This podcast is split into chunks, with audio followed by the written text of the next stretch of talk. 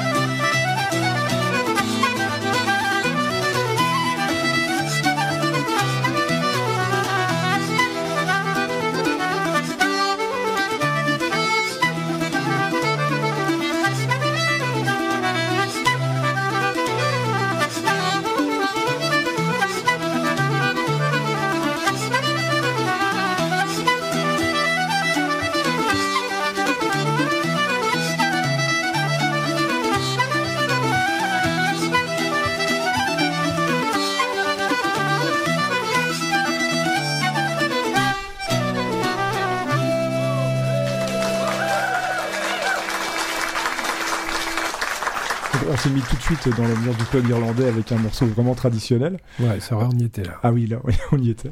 On avait trois musiciens qu'on a entendu se succéder hein. Alan Kelly, Michael Considine et John Kelly. Et Gilles, peut-être pour les instruments, on avait. Alors il y avait euh, flûte, euh, bouzouki et accordéon.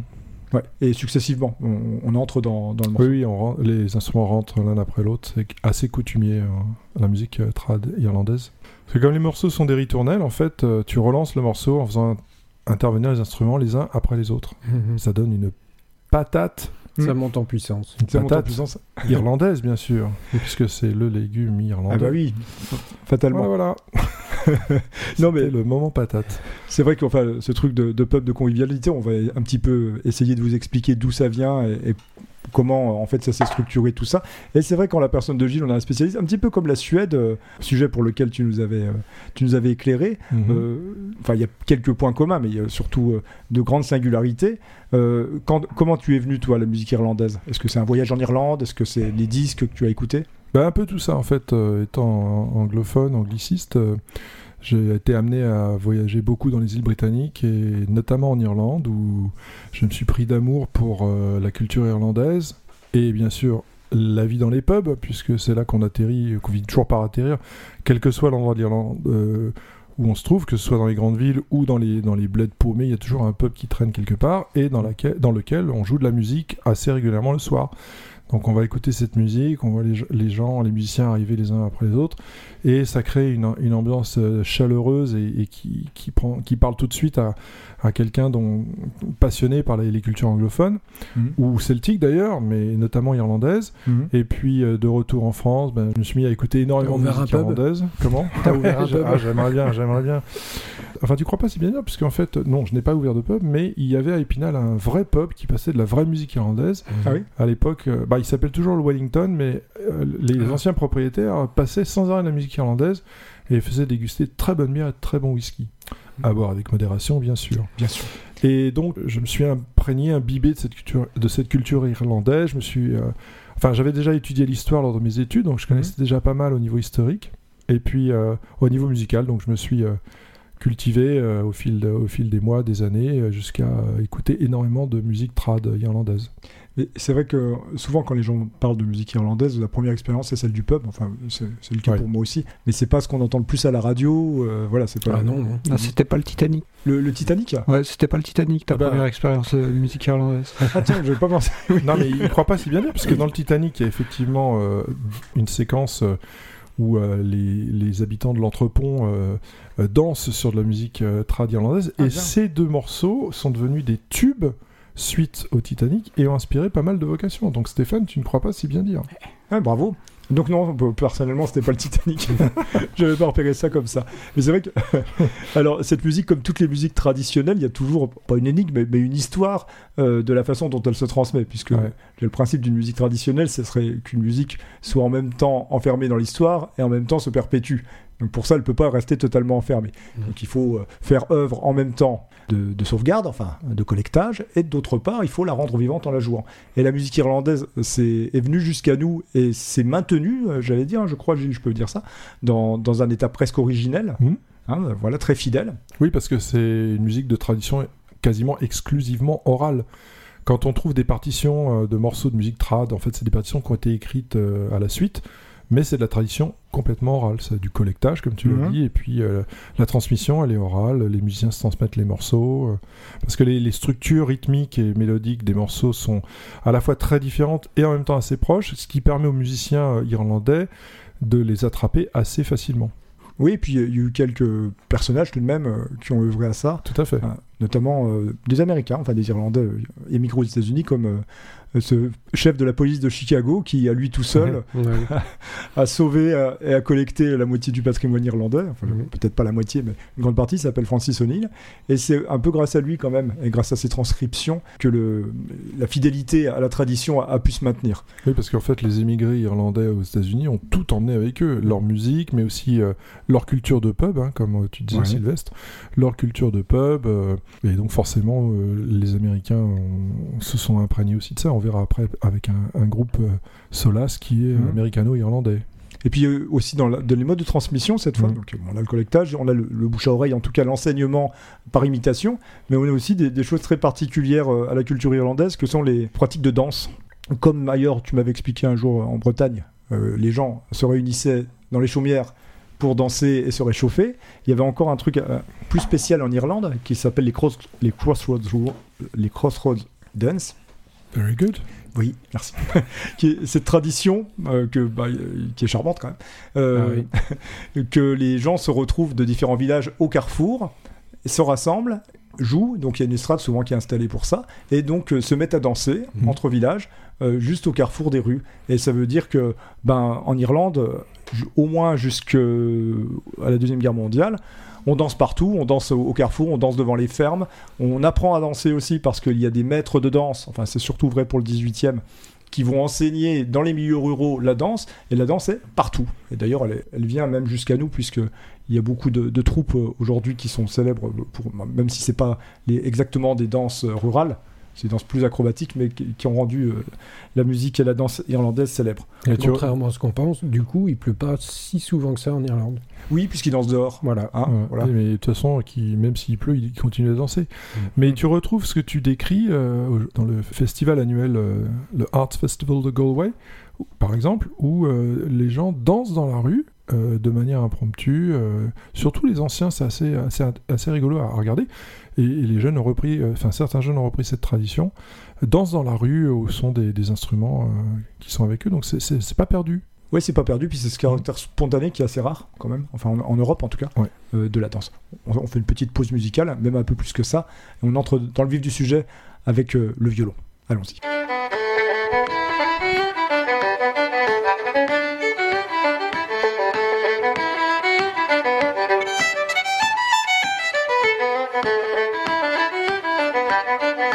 thank you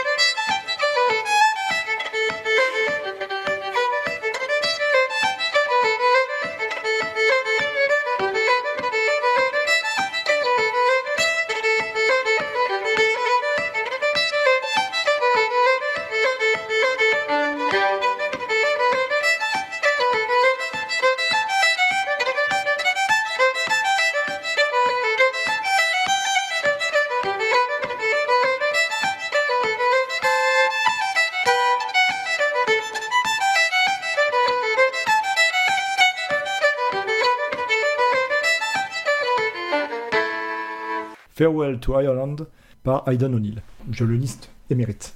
En effet, vainqueur du All Ireland Festival, qui, qui couronne euh, le violoniste de l'année en Irlande. Mhm. C'est pas un manchot. Bah ouais, c'est un peu l'instrument roi quand même en Irlande, le violon. Euh, ils appellent ça le fiddle. Le fiddle, Mhm. c'est un mot qui veut dire violon. euh, et en fait, il y a deux mots pour dire violon en anglais. Il y a violin et Mhm. fiddle. Alors, fiddle désigne en général le violon traditionnel alors que violin, c'est plutôt le violon classique.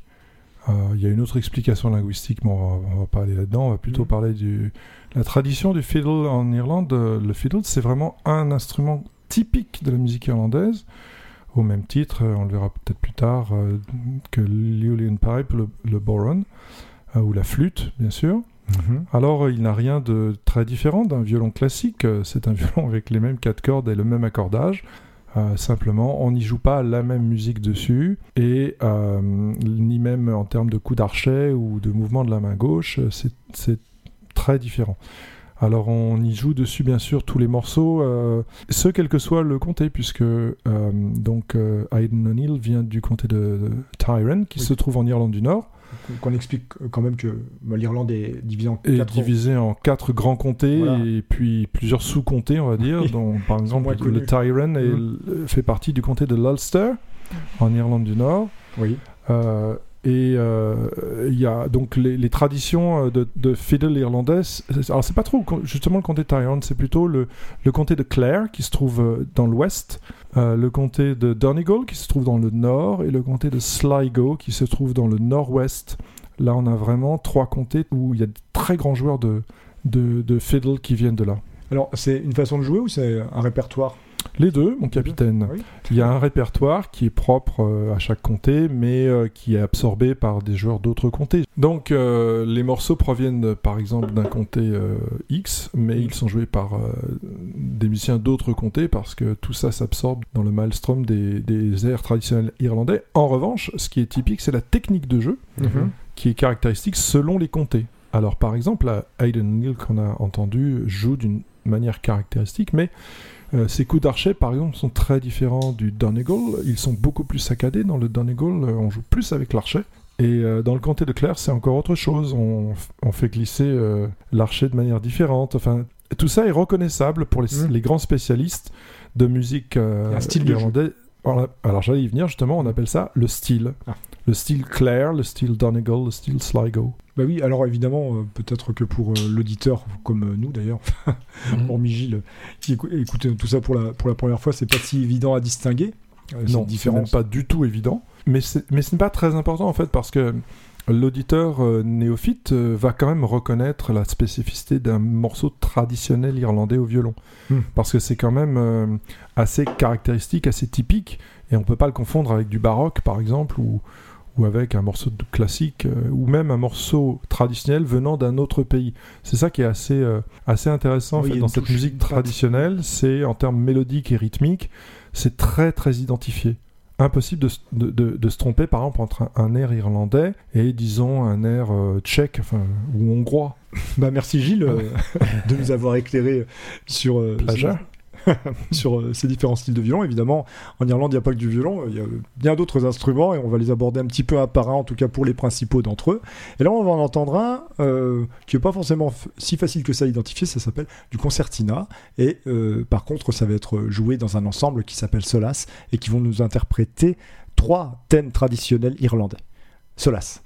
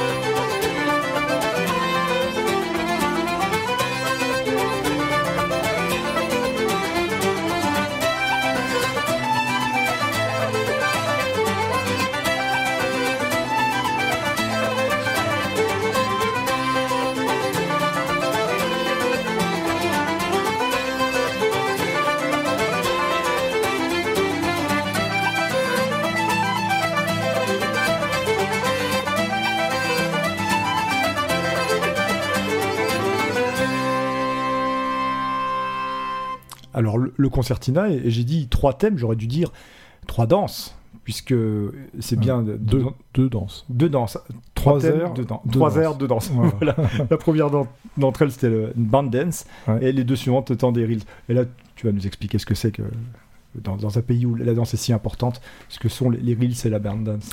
Oui, alors donc le- en Irlande, il y a beaucoup de musique, donc je crois qu'on l'a bien compris. Oui. Mais euh, il y a aussi de la danse, c'est vrai. Alors tu as parlé des Crossroads Dance, ça Mhm. c'est vrai. Et euh, la plupart des danses qui sont jouées dans les pubs euh, euh, sont des reels en réalité, qui sont des morceaux assez rapides.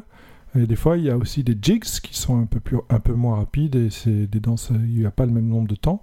Mhm. Mais tu as aussi des hornpipes et des barn dance. Ce sont principalement les, les quatre morceaux les, les plus joués en termes de danse, mais, mais ça reste quand même plus confidentiel. Les barn dance et les hornpipes, c'est principalement des jigs et des reels qu'on joue là-bas. Mais on joue la même musique dans les pubs où on danse pas que dans les balles où on danse. Ouais, ouais, c'est le même rythme, c'est la même mélodie. D'ailleurs, euh, dans les grands spectacles type euh, Riverdance ou Lord of the Dance, bon bah c'est- le même rythme, c'est les mêmes musiques. euh, euh, D'ailleurs, c'est souvent des mélodies traditionnelles réarrangées pour les besoins du spectacle, avec Ah plus de plus d'effets, on va dire mu- musicaux. Mais les danses qui sont pratiquées, ce sont des reels. Et d'ailleurs, il y a aussi un, une- un autre type de danse dont on doit parler, c'est la danse claque avec les claquettes, là, Ouais, le tap dance, euh, qui est très Sur le pont populaire. du Titanic, ils font des claquettes. Je- Euh, je, sais m'égare. plus, je, je sais plus, Stéphane, toi qui connais bien le film, euh, Bah, tu te c'est rappelles ou pas? C'est ce qui a fait couler le Titanic. Hein. Voilà, c'est ça, trop de tap dance a fait couler le, Titan- le- le Titanic. Alors, euh, effectivement, on retrouve euh, euh, ces tap dance dans les spectacles où euh, les danseuses et les danseurs rivalisent de, de virtuosité dans le- les claquettes, Mm. mais on les retrouve aussi de manière à la fois sympathique et, enfin, c'est très beau à regarder dans les rues. Encore une fois, du Gal- Galway Arts Festival, ou bien euh, tout simplement dans les rues euh, où les, les gens font la manche. C'est pas tellement l'expression, mais en tout cas dansent dans la rue et puis euh, les, les passants donnent un peu de sous dans des chapeaux. Euh, et voilà, et donc c'est assez fréquent. Bon, moi je, connais plus Galway que, que Dublin. Mhm. Et, Galway, c'est une ville qui s'y prête bien parce qu'il y a plein de petites rues. euh, ouais, c'est tout à l'ouest. Perdu. Bon, bah, c'est pas perdu, c'est une ville moyenne, mais euh, disons dans l'ouest traditionnel. hein. Oui. Puisque Dublin, c'est quand même beaucoup anglicisé. Enfin, je devrais pas dire ça s'il y a des Dublinois qui nous écoutent parce que je vais me faire écharper, mais Mm. disons à Galway, euh, c'est le, pays du Gaeltacht, là où on parle encore euh, le gaélique. gaélique. Mm. Et euh, donc, on- il, il est assez fréquent de trouver dans les rues de Galway, qui sont, il y a beaucoup de rues piétonnes en fait, ces, ces danse- ces danseurs de claquettes qui allument une petite radio pour jouer un, un morceau de musique trad et qui dansent des claquettes dessus. C'est souvent, surtout des, des jeunes femmes. Ah oui. Voilà. On, en trouve, on en trouve plein sur YouTube. euh, vous tapez euh, claquettes euh, Galway et vous tombez dessus. Quoi. Oui, sur ce spectacle-là, donc qui est un, un spectacle traditionnel, qui était aussi une pratique populaire en Ouais. dehors du spectacle, Mhm. hein, si j'ai bien compris. Ouais. Et donc il y a aussi un intérêt musical par les percussions. Et justement, l'aspect percussion, c'est pas l'aspect le plus évident de- de- des musiques euh, traditionnelles européennes. Et pourtant, en Irlande, il y a un instrument de percussion bien particulier, je pense unique, en tout cas dans son maniement, qu'on va vous faire découvrir, que vous connaissez peut-être. On va d'abord en écouter, on en parlera après. A gentleman was passing by. He stopped for a drink as he got dry. The well below the valley, oh, green goes a lily, oh, down among the bushes, oh. Me cup was full up to the rim. If I were to stoop, I might fall in. But well below the valley, oh, green grows a lily, oh, right among the bushes, oh. He said, Young maid, you're swearing wrong. For six fine children she had born at the well below the valley, oh, green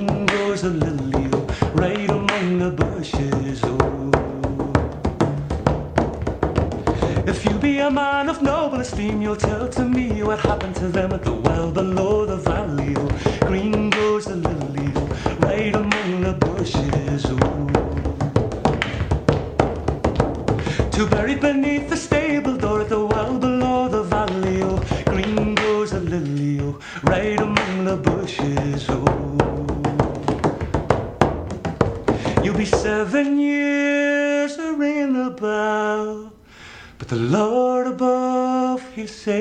me from all this hell. Green grows a lily right among the bushes. Oh.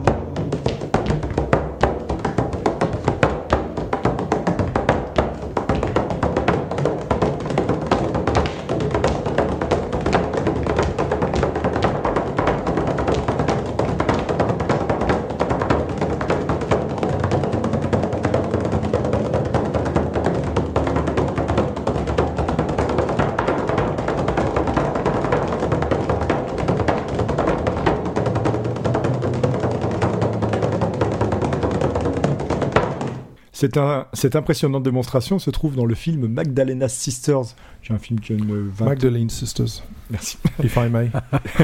qui est un film qui a une vingtaine d'années. Malheureusement, on trouve pas la BO, donc euh, il faut regarder le film pour écouter le morceau.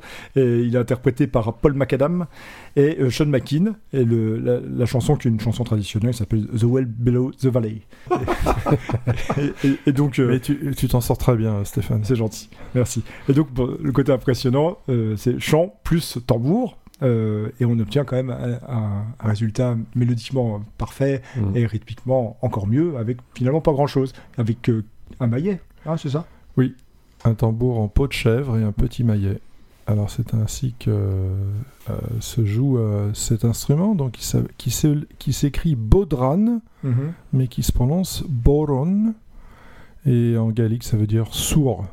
Parce que Sourd. Ah, Ah parce oui, que comme quand le sourdo brésilien. quand Ouais, tu y te a- mets à côté, un- euh, quand tu te mets à côté, bah tu deviens sourd parce que ça, ça envoie euh, beaucoup de vibrations, beaucoup de sons. Donc encore un instrument très traditionnel, euh, pratiqué euh, par beaucoup de musiciens en Irlande et euh, chaque groupe a son boron. euh, c'est quasiment pas une obligation, mais disons euh, pratiquement tous les groupes ont un boron. C'est un instrument d'accompagnement principalement. Bon là, euh, voix et boron c'est quand même Mm. assez rare. Oui. Euh, et on le, mais on le trouve facile si on- d'ailleurs. non, effectivement, techniquement, c'est super compliqué. Et si on le trouve, c'est dans les, souvent dans les villages très reculés, en fait. Parce que c'est un instrument très populaire, qui, a- qui est assez facile à fabriquer. Euh, même si aujourd'hui, il y a des, en Irlande, il y a des, des fabricants de boron qui, qui vendent des borons aux professionnels à des prix astronomiques. Hein. mais on peut en trouver aussi euh, pas très cher. Moi, le, le boron que je m'étais acheté, euh, je l'avais pas payé très cher, hein, genre, euh, je pas, 50 euh, euros, un truc comme ça. Et on- je sais pas si on a parlé du maillet, de la façon dont il était. Alors oui, le- donc C'est euh, ça qui est le principe du jeu quand même, parce que évidemment Oui. là, quand on a le son, on peut pas voir. Donc on tient le l'instrument dans une main, on le plaque sur sa jambe et on le tient à l'intérieur. Et avec un maillet, on qu'on tient un peu comme un comme, comme une prise porte-plume, on, on fait courir le maillet sur la peau. Alors pour obtenir un son plus aigu ou plus grave, on tend la peau. Hein, il y a des, alors sur certains borons, vous avez des mécaniques qui permettent de tendre la peau, ou sinon il faut le faire un peu à l'humidité. Plus il fait sec, plus la, la peau se tend. Et ensuite donc on, on, on- on tape sur le, avec le, le maillet sur le, Qui ressemble à un le- os un sur petit le peu. boron. un Oui, petit oui, os. oui, bah, Mhm. tout à fait. Mhm. Et, euh, maillet à deux têtes. enfin. Mhm. et on ça. tape plus ou moins fort pour obtenir le son qu'on désire. Et avec la main dans, qui, qui- qui est de l'autre côté de la peau, en fait, on fait naviguer la main de haut en bas pour obtenir euh, différentes hauteurs de son. Mhm. On Et on est eu, presque, on est presque. On l'a pas trop eu là dans le, dans le morceau, on n'a pas eu trop de nuances sur, le, sur la hauteur des notes. en fait, si, mais c'est euh, comment, c'est assez subtil quand même. Mais certains, certains joueurs de Boron sont capables de te faire la gamme. Ah oui. Et euh, ce que on entend aussi par moment dans, dans le morceau qu'on vient d'écouter, c'est-à-dire que en faisant rebondir le, le maillet sur la partie boisée, on obtient un son plus aigu qui, Mhm. qui s'intègre à la, à la mélodie, euh, Non, on- vraiment, on utilise tous les éléments tous disponibles. les éléments disponibles. toute ouais, la ouais, variété à de son que peut donner Mais ça n'est que le maillet qui fait la qui fait le son contrairement à, à d'autres percussions où c'est la main qui peut faire qui fait le son. Alors il y a un, peu un, un mythe des musiques celtiques euh, avec euh, des choses qui se ressembleraient un petit peu toutes alors qu'en réalité elles sont toutes différentes les unes des autres. Mais parmi les éléments distinctifs, il y a quand même ce boron. Parce Ouais. que je pense pas qu'on le retrouve ailleurs qu'en Irlande. Si, on retrouve Ah. euh, des, des choses similaires, mais pas en Irlande. Ah oui, où ça Ouais. Bah, j'ai oublié, mais j'ai déjà vu ça dans d'autres. Bretagne euh, ou- Non, pas en Bretagne. Ouais. Dans d'autres pays La Bretagne, c'est pas trop percussion, hein, c'est plus euh, cornemuse. Mhm. Euh, mais dans d'autres pays, sans doute celtiques. Mais honnêtement, j'ai plus les, les- les pays en tête, ni même le nom des instruments, parce que. Enfin, ils ont tous des noms euh, très, très, très caractéristiques et caractérisés. Puis il peut y avoir aussi des différences entre des instruments qui ont le même nom et qui auraient la même utilité. Prenons l'exemple de la cornemuse, par exemple, Yes. qui pour tout à chacun va être un biniou dans lequel on souffle une panse, et euh, avec un bourdon. Tu et avec- penses juste. Merci. Et vous allez voir qu'en Irlande, c'est un peu différent, en tout cas pour l'origine de l'air, de l'air qu'on insuffle, et il ne vient pas de là. On va, en- on va écouter un morceau de cornemuse irlandaise et ensuite on en parle.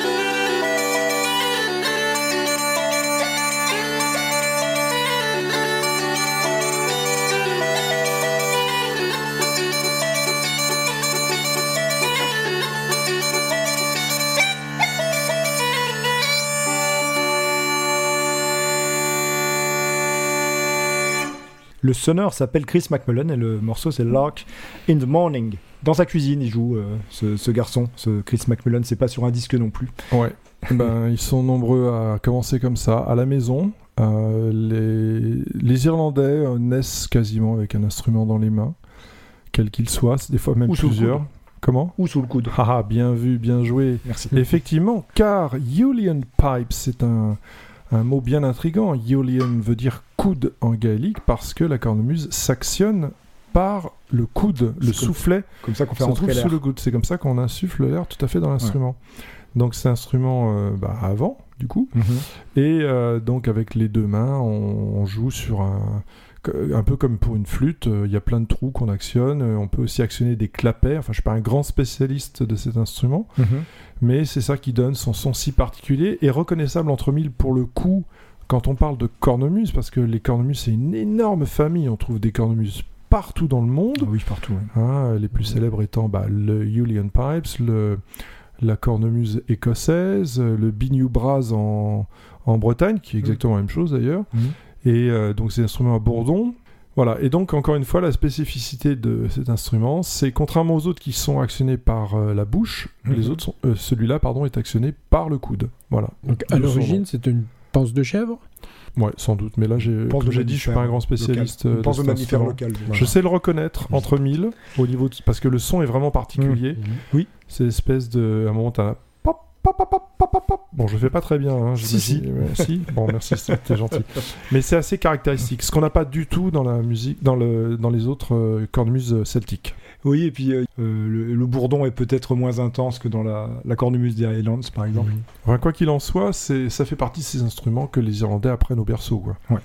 Et bon, C'est très rare de trouver un Irlandais qui ne sait pas jouer d'un instrument et d'un de ces instruments typiques qu'on a déjà qu'on a commencé à voir depuis le début de l'émission. J'ai bien l'impression, parce que c'est vrai qu'on n'a pas fait tout l'orchestre, on aurait pu euh, parler évidemment de, de la De- flûte. Ah oui, du tin whistle, de la flûte traversière, euh, entre autres. Ouais. Mais là, déjà, rien bouzouki, du bouzouki, qui est, qui est pas irlandais, mais quand Non, même qui est utilisé qui- par les ouais, Irlandais, ouais. du sistre, du banjo, du euh, banjo, ouais.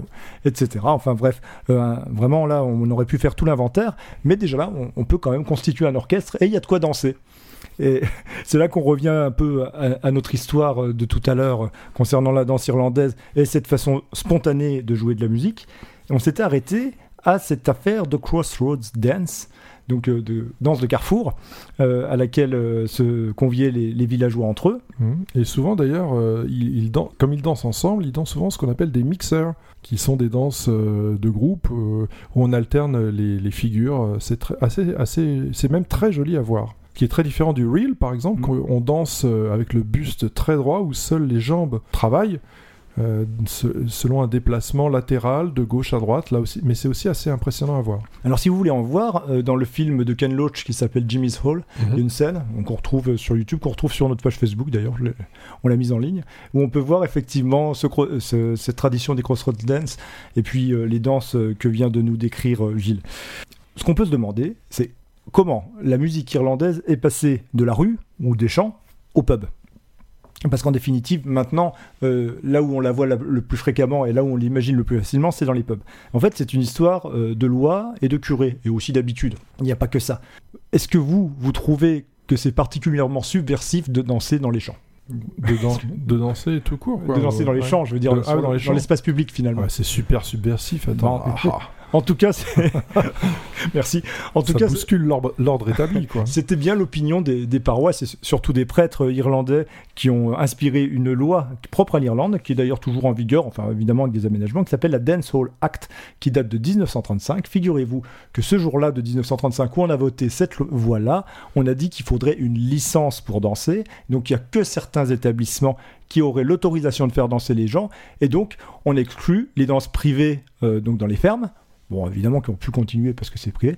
Enfin, je veux dire, en tout cas, elles n'avaient pas le droit, mais c'était plus dif- difficile à contrôler. Mais surtout, ont été exclus cette fois définitivement les Crossroads Dance et toutes ces manifestations en extérieur euh, qui auraient été des occasions de débauche pour la jeunesse du pays. Si bien que donc on s'est retrouvé euh, avec des, des grandes salles, enfin des salles qu'on appelle des Celia Houses en Irlande. Kelly On Kelly. pense Ah, c'est oui, c'est gaélique alors. Même en bossant l'accent anglais, on n'y arrivera jamais. Non. Donc, Kelly Houses. Kelly Houses, donc euh, qui ont fleuri à ce moment-là, qui existaient déjà au- auparavant. Et puis, en plus de cela, dans les Kelly Houses, donc on a euh, évidemment promu dans un premier temps la musique irlandaise, mais qui a été euh, euh, concurrencée au bout d'un moment par les musiques euh, du reste du continent. Et à ce moment-là, la musique irlandaise a eu tendance à se réfugier dans les pubs, aussi parce que les touristes, euh, parce que l'Irlande devient un pays touristique euh, à partir des années 60, Mhm. vont représenter un public et que Ouais. les musiciens seront euh, plus à l'aise pour jouer devant ce public-là que devant les autres. Et c'est comme ça que finalement, à partir des années 60, un petit peu avant tout de même, ça a toujours existé, mais à partir des années 60, on va retrouver les- la musique irlandaise essentiellement dans les pubs et dans les festivals, puisque beaucoup de festivals vont être montés à cette occasion. Et c'est pour ça que nous, à la conférence des Ozons, on s'est dit on va monter un petit festival, un petit pub, avec euh, nos convives de ce soir, à savoir euh, Gilles et, euh, et Stéphane, qui vont nous faire un petit live et nous, démontrer en fait qu'on peut improviser un pub en toute occasion.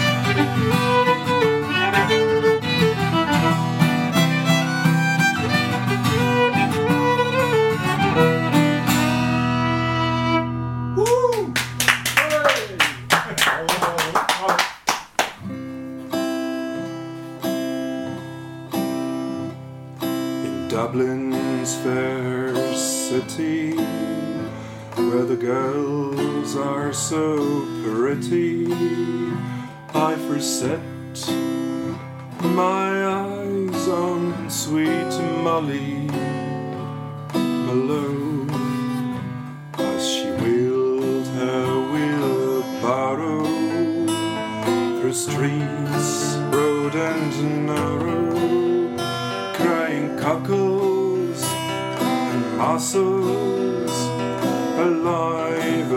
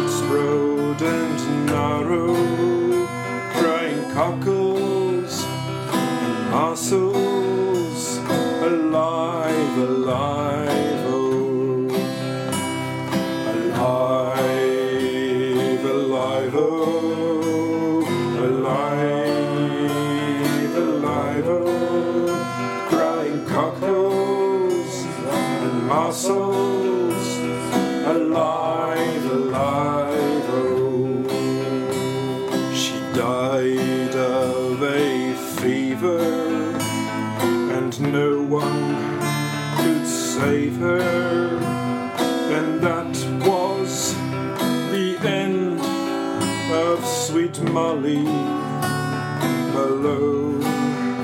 Now ghost wheels her barrow through streets broad and narrow, crying cockles and mussels, alive, alive, oh,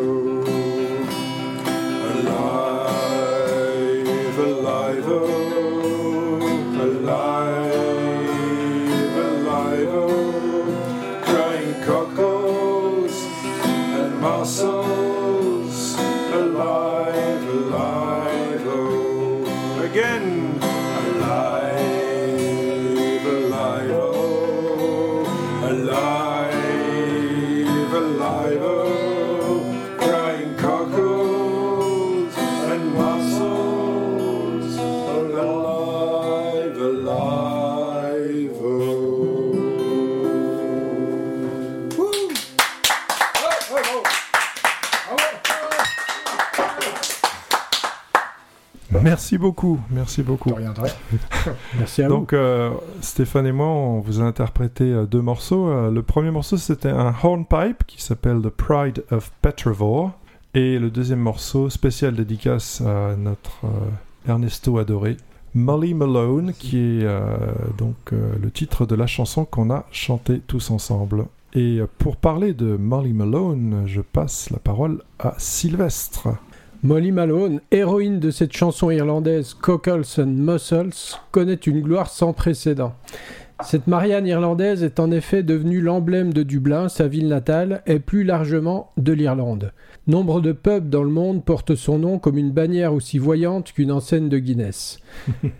La chanson qu'il évoque n'en est pas pour autant délaissée, car entonnée et scandée comme hymne officieux de la ville. Elle résonne dans les stades, chantée par les supporters de l'équipe de foot gaélique de Dublin, tout autant que par ceux de l'équipe internationale de rugby.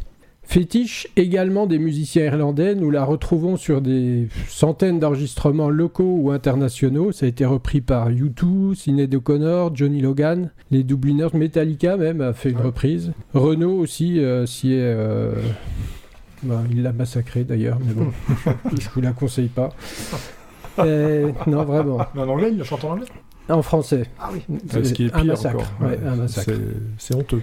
Mais qui est donc cette Molly Malone? Alors, si on s'en tient au texte de la chanson, Molly Malone était une belle poissonnière, d'où le titre Cockles and Mussels, qui veut dire Coq et Moule en français, qui déambulait dans les rues de Dublin et qui succomba trop jeune à une fièvre. Alors l'histoire de cette chanson, son texte, prennent corps et vie par les voix de tous et de chacun dans cette Irlande où pas un soir ne se passe sans qu'un chant ne s'élève d'un pub. Cockles and Muscles est une chanson parmi bien d'autres au sein du répertoire traditionnel irlandais. Ce répertoire est composé de ballades, pour la plupart anonymes, et non datées. Elle circule oralement, à l'occasion de réunions au pub entre amis ou bien en famille, comme on l'a évoqué tout à l'heure. On a essayé de faire.